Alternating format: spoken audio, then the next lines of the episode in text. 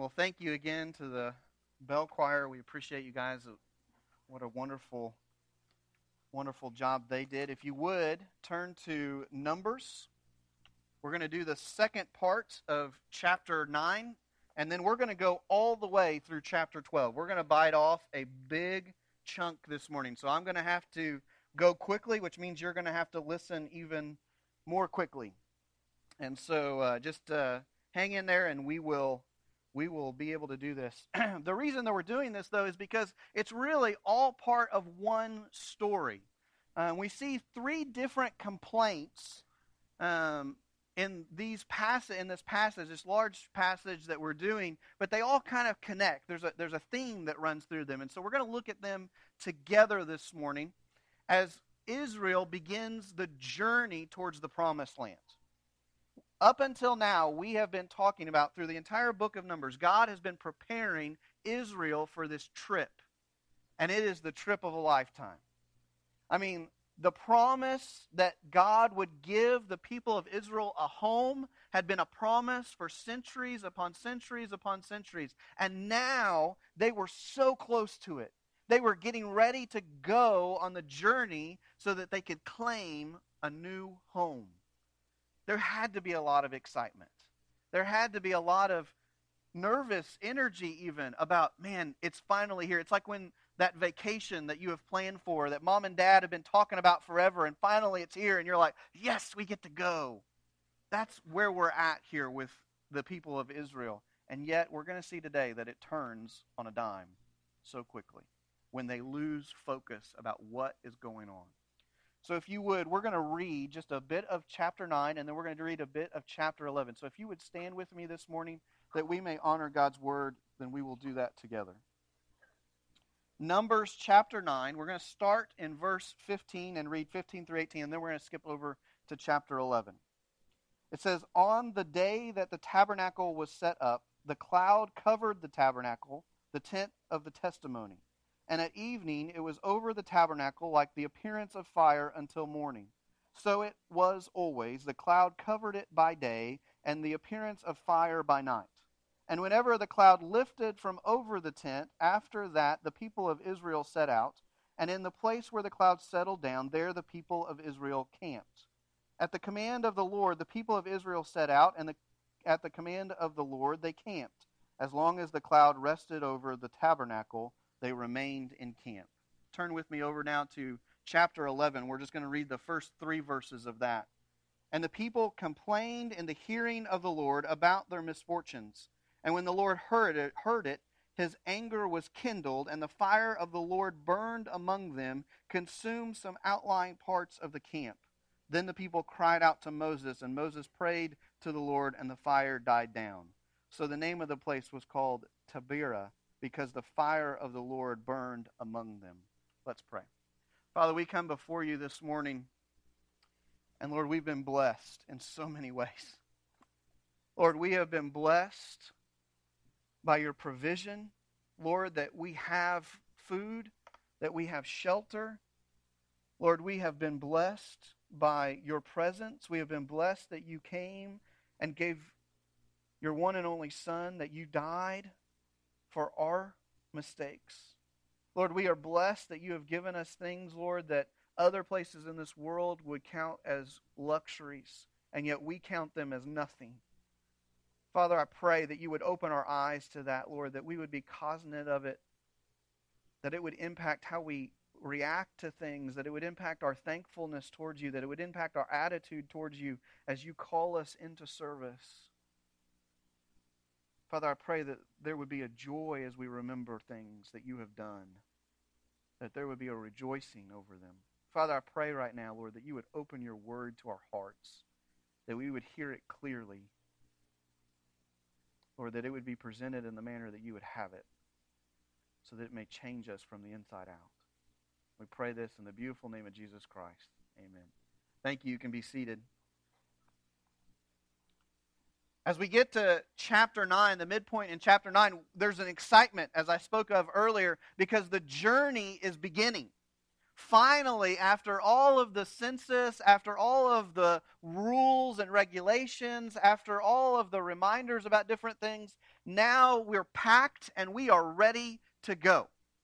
And so you see here, uh, but as we go on this journey, I want us to remember three things. As we proceed on this journey, I want us to remember three things that are going to have an impact. First, I want us to see and remember God's presence with his people.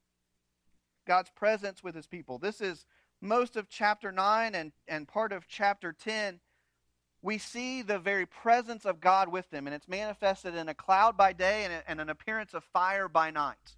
Up until this point, everything had been a reminder. We see the blessing that God gives Aaron to give the people, and it's a, that blessing is a reminder that God will shine his face upon them, that he has selected them, that he has called them out to be his people.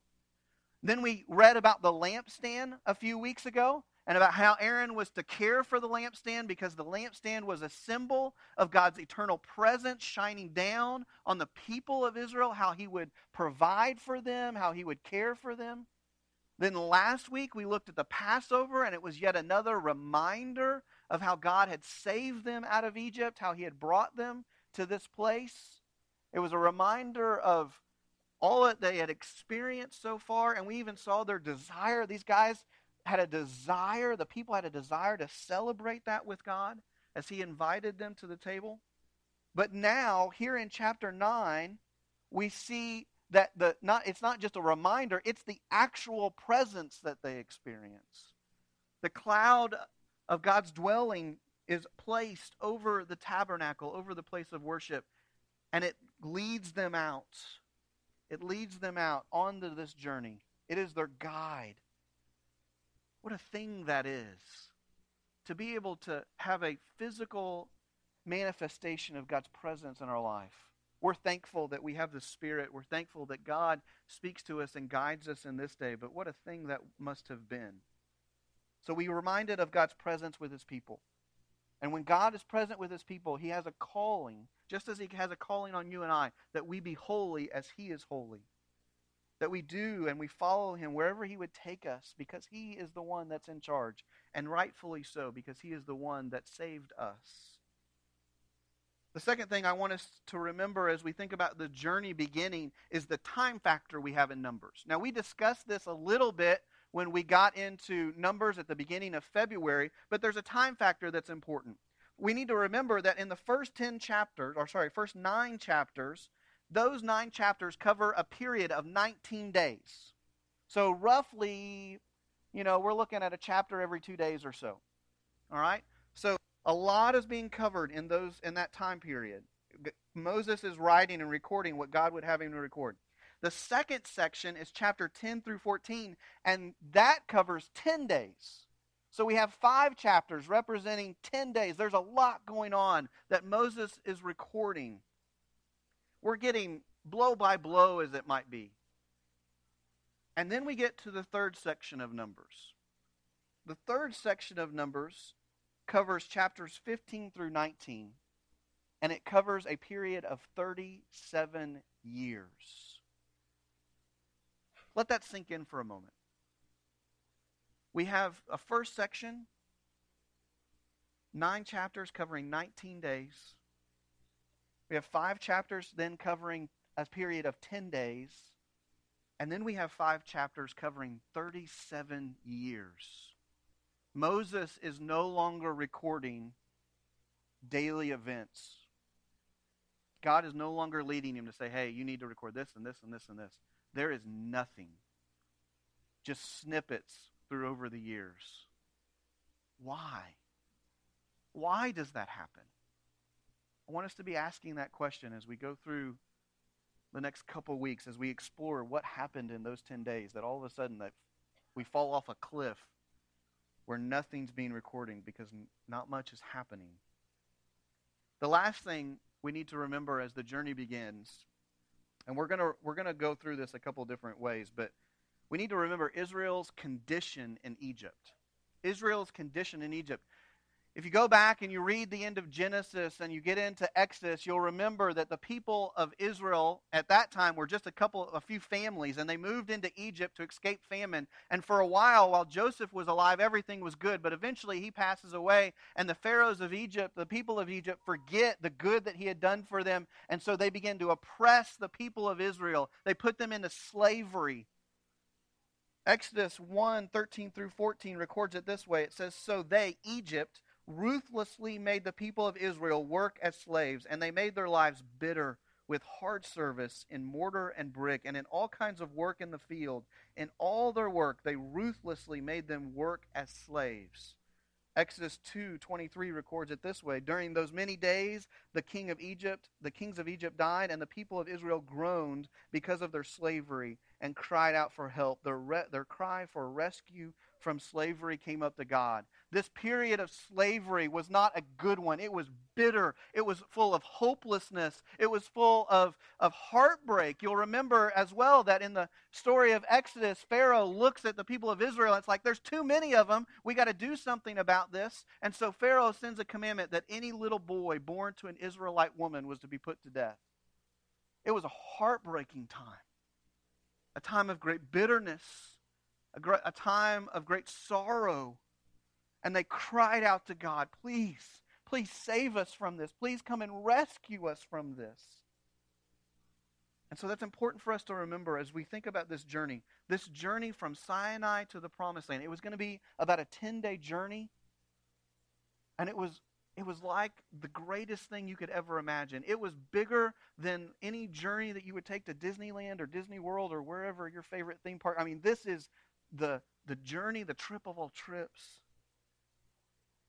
And yet, this their condition in Egypt is going to come up.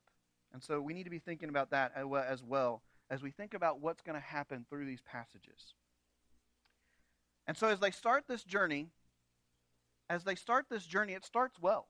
It starts well. We have the presence of the Lord coming over them, we have Him leading them. We have them making the silver trumpets as a reminder of God's presence and a reminder that He is Lord. We have the Israelites doing what they're supposed to be doing. They're actually obeying. They're traveling in the manner that God told them to. The Levites are taking care of things the way that God has asked them to. Everything is going well until we get to chapter 11. Now remember, this isn't that long. This is a 10 day period that we're going to talk about all three of these complaints. They have not been traveling long when we get to the first complaint. We read it there in chapter 11, 1 through 3. It is a general grumbling. It is a general grumbling. We're not told exactly, we're not told exactly why they were grumbling. They were just upset about something. When I was reading this, I was reminded it's kind of like, you know, you start on a trip and everything is going well, but then it doesn't take too long before the kids start to complain. My, my, the bane of my dad's existence was that we would start on a trip, and inevitably we were always going south, but we would start on a trip, and what's the thing that dad always says right before you leave the house? Make sure you go to the restroom. Okay? And so he would enforce that, and we would do that, and we would get five minutes down the road towards New London, and we would say, I've got to go to the bathroom. And my dad would like want to beat his head against the steering wheel. It got to the point where eventually he just stopped saying that, and we would just stop in New London honestly, we didn't need to go to the bathroom. We just knew that was where the candy was at, by the way. But the same thing happens here. They start on this amazing trip, and God has said, Look, we're going to put this into place, and we're going to put this into place, and we're going to prepare this and this and this. And if you will just trust me, this trip will go great. And it's going to end in you walking into a new home flowing with milk and honey and all the blessings you could ever think of. And they get a little ways down the road and they start complaining they start saying, This isn't the way I had hoped. Saying things like, The desert is hot. Saying things like, I can imagine them complaining about their feet, complaining about the food, complaining about the, the travel. And here's the thing it's not just words here. When we talk, when it says that they are grumbling, that they complained in the hearing of the Lord, it's not just words, it's their attitude. It's their whole attitude. They're not coming to God and saying, Oh, this is hard. I'm praying to you, God. Could you do something about this? They're not pleading with him in that sense. They are sitting around the campfire can, saying, Can you believe this Moses guy? Can you believe he's taking us out into this desert? Can you believe how hot it is during the day? Can you believe that we have to eat manna again? And then it soaks into their, their work as they're gathering sticks for firewood. They're like, oh, couldn't we have gone somewhere where there was at least a tree every foot or so? Like, can you imagine? Like, it, it's not just their words, it's their whole attitude that's impacted here. It's like someone giving you a gift of going to this going to the beach and you complain because the car seat's too hard. Everything's paid for, everything's taken care of, everything is ready to go, and you're complaining because the car seat's too hard or because mom and dad won't play the radio station you want. My dad's response to that was when it's your car, you can have the radio station. But we complain, and they're complaining here, and it affects the whole trip, and it affects everyone around them. It affects everyone around them. Have you ever been around the person? Everyone's hot. You're outside doing a job, and there's that guy that keeps saying, It's hot. It's like, no duh. Like we're all experiencing it, but it makes everyone else more miserable. That's what's happening here. And God looks at this. Remember, His presence is with them. He has provided everything they need. He has rescued them from slavery, from the bitterness of Egypt. And He looks at this and He says, This cannot continue. Just like a good parent says, this complaining cannot continue. An end must become apparent. And so God responds. He responds with fire. We're not told whether people are consumed. We're just told that the outlying parts of the camp are consumed. But God, God disciplines his children. He doesn't allow it to go on. He pulls the car over. Okay? And what happens? They're like, oh, we screwed up. Moses, please make it stop. And Moses does. And there's grace there. This isn't destruction, this is discipline. There's a difference. And so God disciplines his people. And so then we continue on with our trip.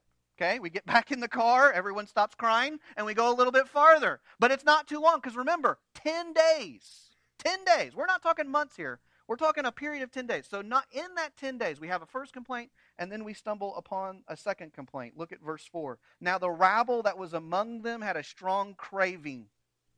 I love that word rabble, by the way. Like, that tells you all you need to know. The rabble among them.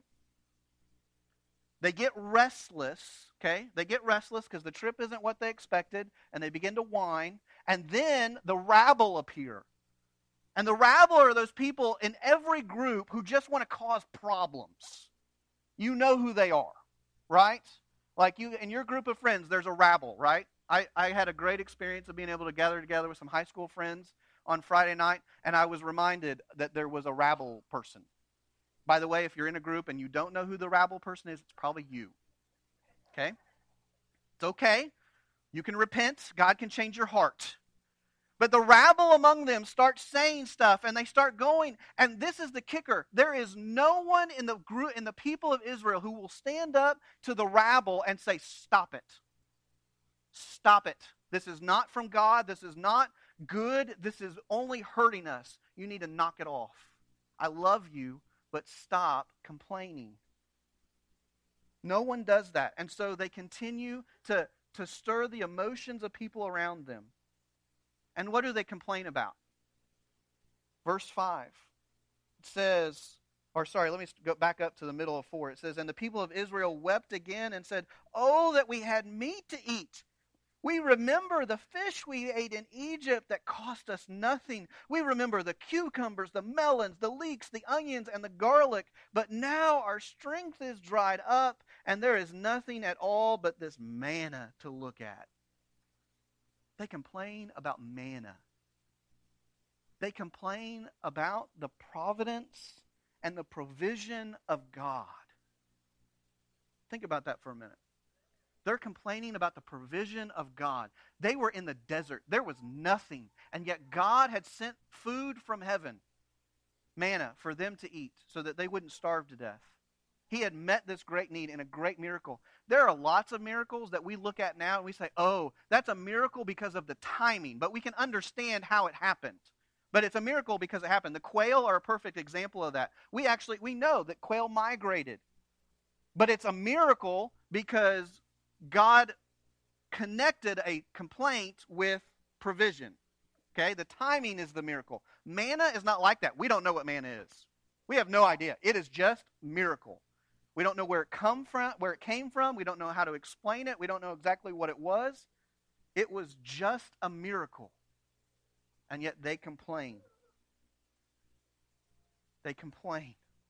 And here's the thing. They have gotten restless and they have allowed the rabble to continue. And now they begin to remember incorrectly. Now they desire to return to the pleasure of Egypt.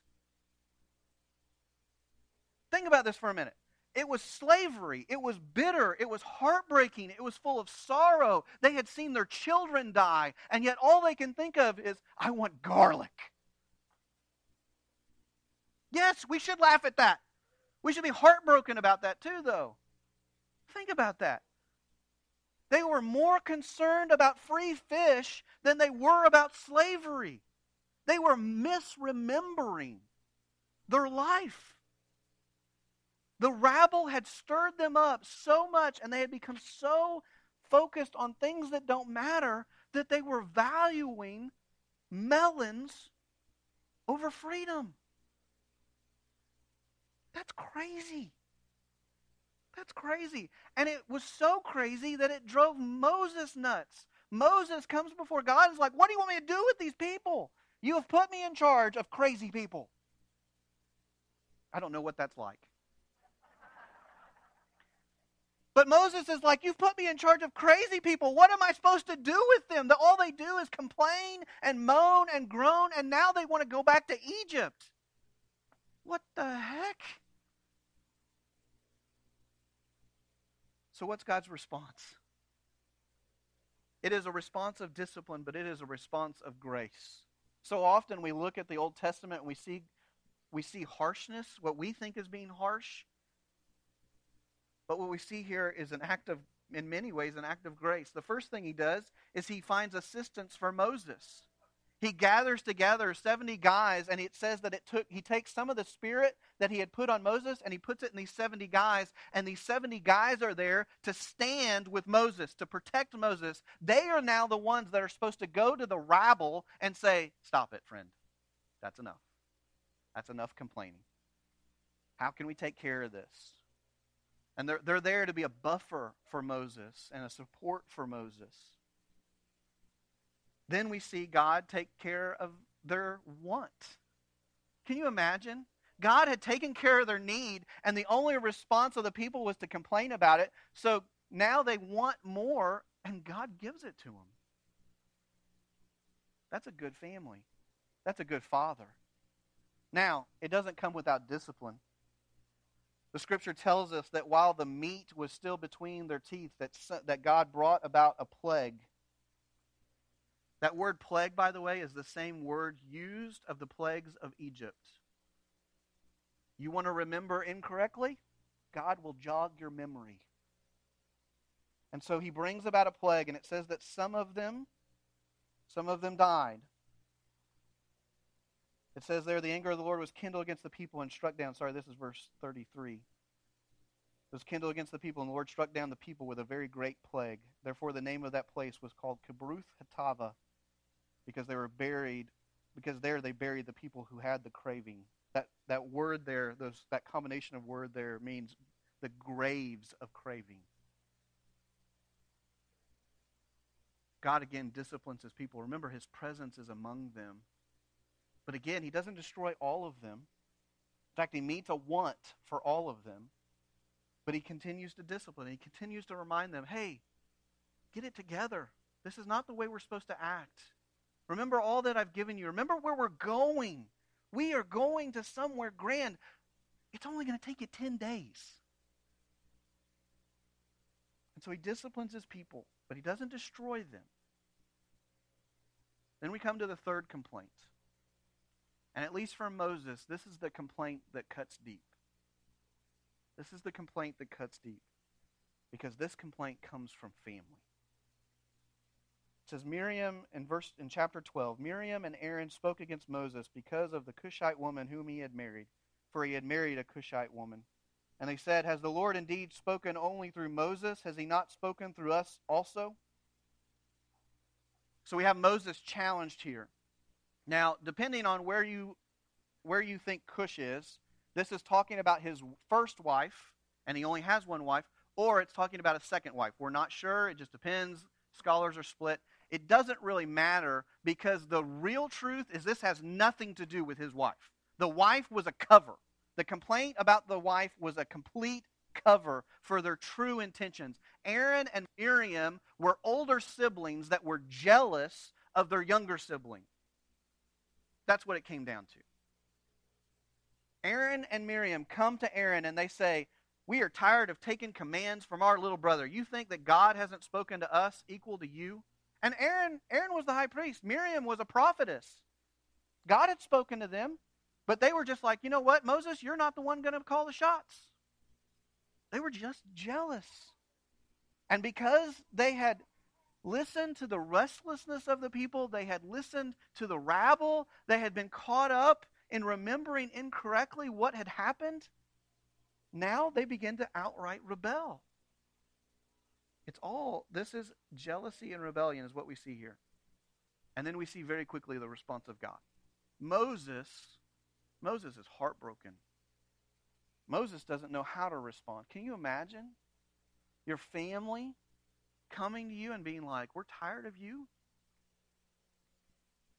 They're the ones out of, out of this whole group of people, out of 600,000, maybe more, many more, they're the ones that are supposed to support you, and yet you, they're the ones standing in front of you going, You're doing an awful job. We think we could do better. God responds quickly. God's response first is the defense of Moses. I love I love what he says here, mostly because it brings back memories for me. He says, And the Lord came down in a pillar of cloud and stood at the entrance of the tent and called to Aaron and Miriam, and they both came forward. Before, let me read a little bit before that in verse 4. And suddenly the Lord said to Moses and to Aaron and Miriam, Come out, you three, to the tent of meeting. If you had a sibling, or even if you didn't, you know this sound. You three, come here. Okay? In my case, it was you two, get over here. And it didn't matter which one of you had screwed up, you knew both of you were in for it. God looks at these three, at these three siblings, and says, The three of you, come here and the cloud descends over them. Okay? Can picture this. These three, these three siblings who are squabbling over jealousy. And God calls them before, and you can just imagine they come before the tent and they've got to be scared out of their mind. And the, the cloud descends, and you know their head just dropped. And God says, Look, what are you doing? You know Moses is my chosen. He says here, Hear my words. If there is a prophet among you, I, the Lord, make himself known in a vision. I speak with him in a dream. Not so with my servant Moses. He is faithful in all my house, meaning that he has done faithfully with all that I had given him. And with him I speak mouth to mouth clearly, not in riddles. And he beholds the form of the Lord. Why then are you not afraid to speak against him? Now, we don't know exactly what God means there with He beholds my form. We know that anyone, God tells Moses later, anybody that sees me in my full glory, he's, he's not going to make it. But apparently, God and Moses had this intimate relationship, this where they he saw him. It wasn't a wasn't a dream, it wasn't a vision. They spoke in a way different than you and I can comprehend. And God says, Who are you to speak against the one that I've put over you? Who are you to speak against the one that I have called a shepherd of my people? So Moses Moses doesn't defend himself. God comes to his defense and he sets Aaron and Miriam straight. And then we see Miriam's leprosy. Again, we see the discipline of God. The cloud is lifted, and you can imagine these three are looking down, and the cloud's lifted. And every single one of us, if you had a sibling, when you were in trouble together, you did the eye peek, right? Like once dad walked away, once mom walked away, you did the eye peek. Just to make sure the other one was alive. Like, did he Are you there? Like, we, are we okay? Okay. And you can imagine Aaron standing there, and Aaron does the eye peek, and what does Aaron see? But Miriam is full of leprosy. Leprosy that rots your skin off. It was a death sentence. And it's not like she just had a spot on her, she was white with it, it was consuming her. Again, God disciplines his children. Aaron cries out to Moses. He says, Do not punish us for because we have done foolishly and have sinned. Aaron gets it. He says, Please do something. And so Moses, being an incredible brother and being quick to forgive, Moses begins to plead with God, Please, please don't kill her. And God relents and God says, Put her outside of the camp. She needs to go through the rules.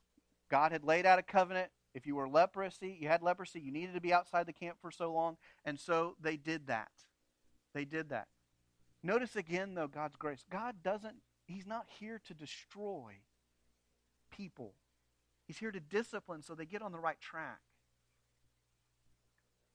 It's not His desire here that Miriam perish, the desire that they get they get right, that they refocus on what's important. And so we have these three complaints, and they all happen in a matter of moments, and it's just this descent it's this descent that we see. The first part, and the descent is something that we can understand. We all, we get restless. God calls us on this amazing journey. He has saved you and I, if we are believers in Him. We, he has saved us. He has called us out of slavery. He has called us on this grand trip. And the end of the grand trip is heaven. It's the hope for all eternity. And yet we, go, we start on this trip and we begin to get restless because it's not what we thought. We begin to get restless because we don't have everything we want. We begin to comp- we begin to lose focus on where we're going and who called us to go. And we begin to complain. And then after we complain, the rabble appear. After we complain, the rabble appear.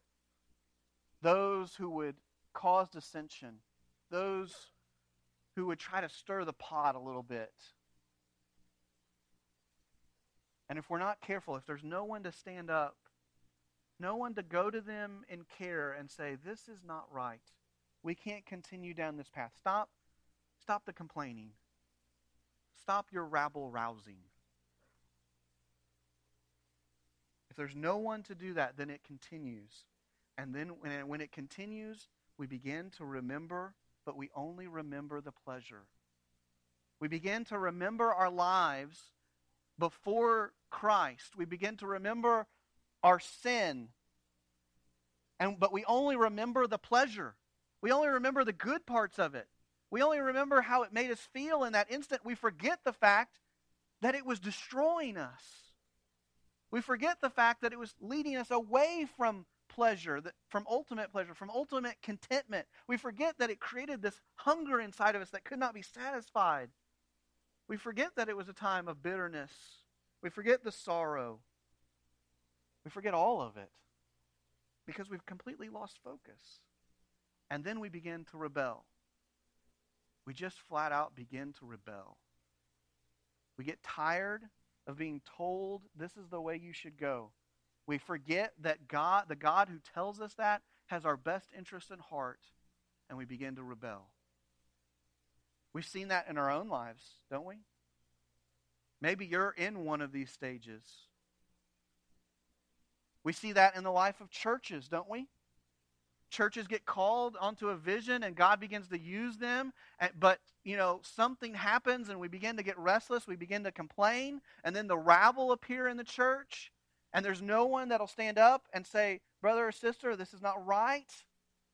And so it continues on, and then we start misremembering the old days. Like before we started this program or before we started this, this direction, like things were so much better, and we forget that we weren't doing anything.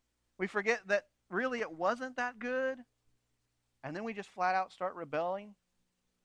And then people get hurt. Churches get hurt. We, we forget that Discipline comes with this. It's not in your notes. But God, God won't stand idly by while this happens. He disciplines. He disciplines us in this. He, he doesn't seek to destroy us, but he seeks to remind us to get refocused. Which brings us to our example. Paul says in the New Testament, Paul says, Paul reminds us, and we've said this several times as we've gone along, but Paul says these things were written down so that we may know how to act, so that we may know how to respond. So we've seen the restlessness, we've seen the rabble, we've seen the misremembering, we've seen the rebellion. So how do we respond? What should we be doing? Number one, we should refocus. We should refocus. Remember where we're headed. Remember why we're doing what we're doing. Second, we should reunite. This means that, yes, we're going to have to go to some brothers and sisters and maybe ask for forgiveness.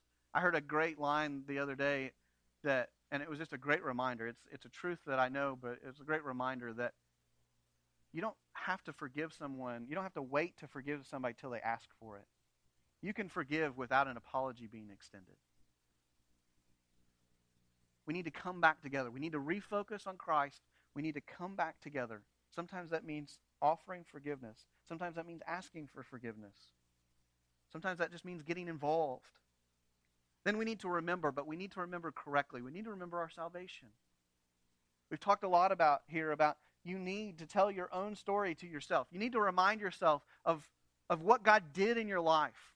When's the last time you really thought back through of all the things that God has done in your life? Not only your salvation, but all the things since then.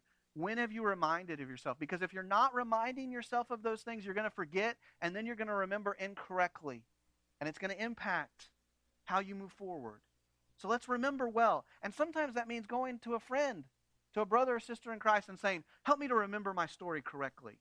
There was a time in my life when I had to do that when I was really seriously doubting my salvation, I had gone through a time of rebellion. I did not remember my own story correctly, and I had to go to my friends, I had to go to my family and say, Help me to remember.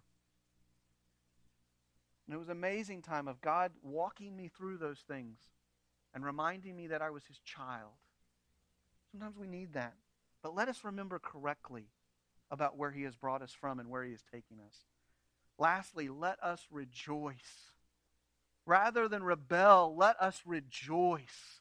Let us remember that we have been saved from slavery, that we have been saved from bitterness, that we have been sa- saved from destruction. And let us rejoice about what he has done and what he is going to do. This is why we sing. We don't sing just because it's what churches do. We sing because there should be something in our hearts that desires to rejoice. And singing just has a way of making that happen. It's why we should be a people of joy. Doesn't mean we're always happy. There are times for grief, there are times for sorrow, absolutely. We live in a broken world where those things are part of the human experience. But we approach them differently. As a whole, we should be seen as a people of joy. Or how do people see you? Do they see you and see your life and go, wow, there's a there's someone that has something different. There's something that has somebody somebody that has something special. Or do they look and they go, wow, that's a grump. Sorry. That's a grump. I don't want to be like that. Is that what happens when you go to First Baptist? And uh, heck no, I don't want to go there. Let us examine ourselves in these manners and let us not be grumps, but let, it, let us not rebel, but let us rejoice in all that He has done. Because He has done some great things, folks. He has done some wonderful things. I look around this room and some of these stories I can't share because they're not my story. But I see stories of salvation. I see stories of healing. I see stories of God building families. I see stories of God being faithful from one generation to the next generation to the next generation. God has done great things in our midst. Let, uh, let us not long for garlic and fish. Let us long for the glories of heaven. and let us rejoice in it. I'm going to ask the praise team to come back up. We're just going to have a time of response. Maybe this morning you find yourself stuck in that cycle, somewhere on that path of descent. And you say, you know what? I'm getting restless and I need to refocus. I'm, I'm starting to let the rabble impact my thoughts. I'm starting to be maybe the rabble. Maybe you're remembering, starting to remember incorrectly, and you're wanting to go back to things that destroyed you. And you're like, man, I need to focus on what's ahead instead. Maybe you're in rebellion, whatever the case may be. This is a call, an invitation. The Lord does not desire to destroy, the Lord desires to save. The Lord desires to save. He desires to forgive. He desires to reunite. This morning, I would just encourage you to do that. Maybe that's praying where you're seating. Maybe that's coming to the altar and making confession. Maybe that's going and seeking forgiveness from a brother or sister. But this morning, you respond the way that God's speaking to you. Let me pray. Father, we just come before you. And Lord, you have called us on this great journey. And Lord, you have given us everything that we need to make it. And, and really, in the span of things, we think of life as being so long and, and, and, and stretched out, and yet Lord, it is it might as well be 10 days. Lord, it is a short period. It goes by in a flash. Father, I pray, Lord, that you would help us as a people to focus on where we're going and who's calling us. Lord, that it would make us a people of rejoicing, that it would make us a people of joy, that the world around us would see us and desire what we have. And when they ask, we would say, It's nothing nothing that we have done. It's all what He has done.